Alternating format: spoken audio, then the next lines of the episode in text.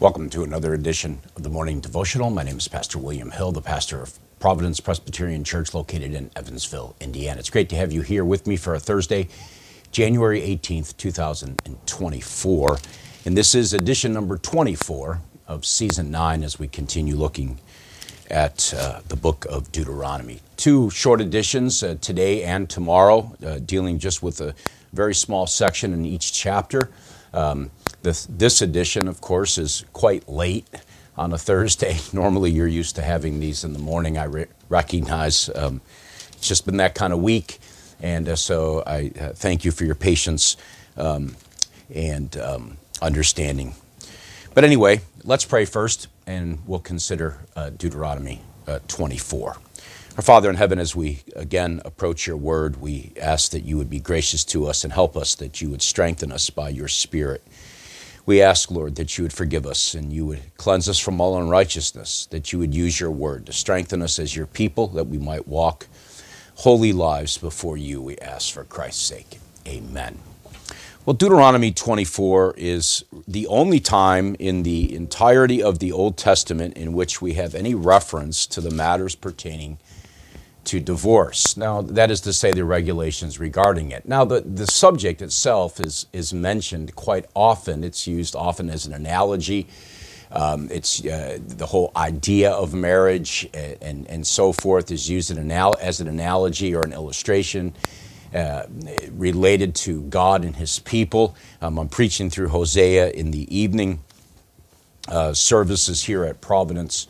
And uh, we have already noted that in our study uh, together in that sermon series. I'm just going to read the first four verses. I want to make some comments about the matter of divorce, uh, dipping into the New Testament as well. Deuteronomy 24, verse 1 When a man takes a wife and marries her, if he then finds if, if then she finds no favor in his eyes because he has found some indecency in her, and he writes her a certificate of divorce and puts it in her hand and sends her out of his house, and she departs out of his house. And if she goes and becomes another man's wife, and the latter man hates her and writes her a certificate of divorce and puts it in her hand and sends her out of his house, or if the latter man dies who took her to be his wife, then her former husband who sent her away may not take her again to be his wife after she has been defiled. For that is an abomination before the Lord, and you shall not bring sin upon the land that the Lord your God is given you for an inheritance. Now, this passage has received some attention, um, uh, certainly uh, some attention that uh, came uh, to the Savior in his, uh, in his ministry on earth. In Mark uh, chapter 10, he, he talks about the subject of divorce and he's dealing with the Pharisees who seek to test him. Verse 2 of Mark 10 and Pharisees came up and, in order to test him, asked, Is it lawful for a man to divorce his wife. He answered them, What did Moses command you? Now, this is the operative expression in the, in, in, the question that Jesus asked. The question is, of course, what did Moses command you? They said Moses allowed a man to write a certificate of divorce and to send her away. And Jesus said to them, Because of your hardness of heart, he wrote you this commandment. But from the beginning of creation, God made them male and female. Therefore, a man shall leave his father and mother and hold fast to his wife, and the two shall become one flesh. So they are no longer two, but one flesh. What therefore God has joined together, let no man separate. Now, while it's certainly true that there is a case to be made from Deuteronomy 24 that, a divorce, that divorce is permissible, and there are some exacting features to that permission that's given there in that chapter, I'm not going to get into all the ins and outs of it. Um, it is subject to a great deal of discussion.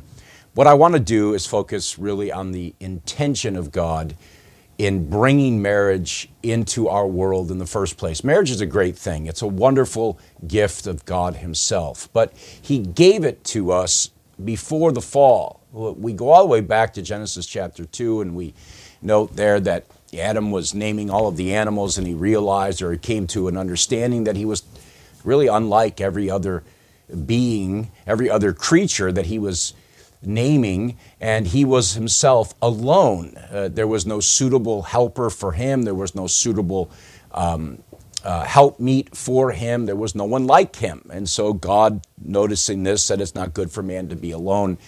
and he puts Adam into a deep sleep and he fashions the woman from the man and then brings the woman to the man, to Adam. They become one flesh, they are united. And so, in this sense, uh, we then get the idea or we get the expression that what God has joined together, let no man put asunder. In other words, God is not pleased with divorce. There are cases in which divorce is allowable in the Word of God.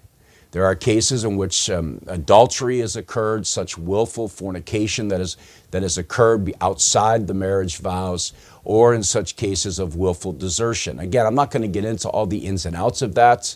That is something that if you have questions related to it, you should probably take up with your pastor or elders. But, but it is enough to say that God loves marriage. He hates divorce, and He does permit it under certain circumstances, but this is not the ideal frame in which God made us. Of course, marriage was instituted before the fall. It is because of our sinfulness, because of the hardness of our hearts, that divorce happens in the first place. In Matthew, uh, in, in the Sermon on the Mount, in, in Matthew um, uh, chapter um, um, f- 5, uh, Jesus talks about divorce. He says it was also said, whoever divorces his wife, let him give her a certificate of divorce. Again, relating this, this, this, what was said from Deuteronomy 24. But I say to you that everyone who divorces his wife, except on the grounds of sexual immorality, makes her commit adultery, and whoever marries a divorced woman commits adultery. In other words, if you have um, if your divorce is because of, of, of uh, sexual immorality, of, because of adultery, then you are free to remarry. But the guilty party is not free to remarry, they must remain single. Uh, if the divorce is for other reasons, then you ought not be remarried.